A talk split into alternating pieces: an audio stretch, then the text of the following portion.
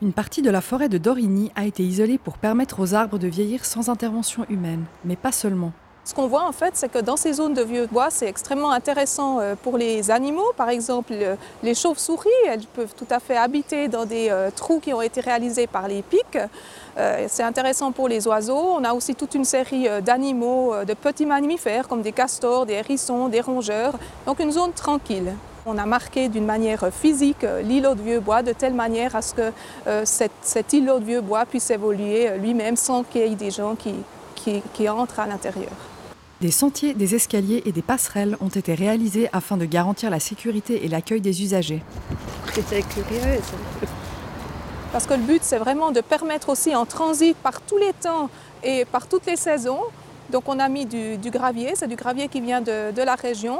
On a choisi des passerelles en bois certifié suisse et puis euh, les marches on les a choisies en granit, donc c'est également de la pierre naturelle qui vient de Domodossola. Et en fait, l'idée du granit plutôt que du bois, c'est que le bois, c'est déjà assez glissant, ça pourrit beaucoup plus facilement. Et puis, si on voulait euh, garantir une certaine longévité, il fallait le traiter de manière chimique et c'est vraiment ce qu'on ne souhaitait pas euh, dans le cadre d'une intervention en forêt. Ces nouveaux aménagements seront inaugurés le 29 octobre 2014.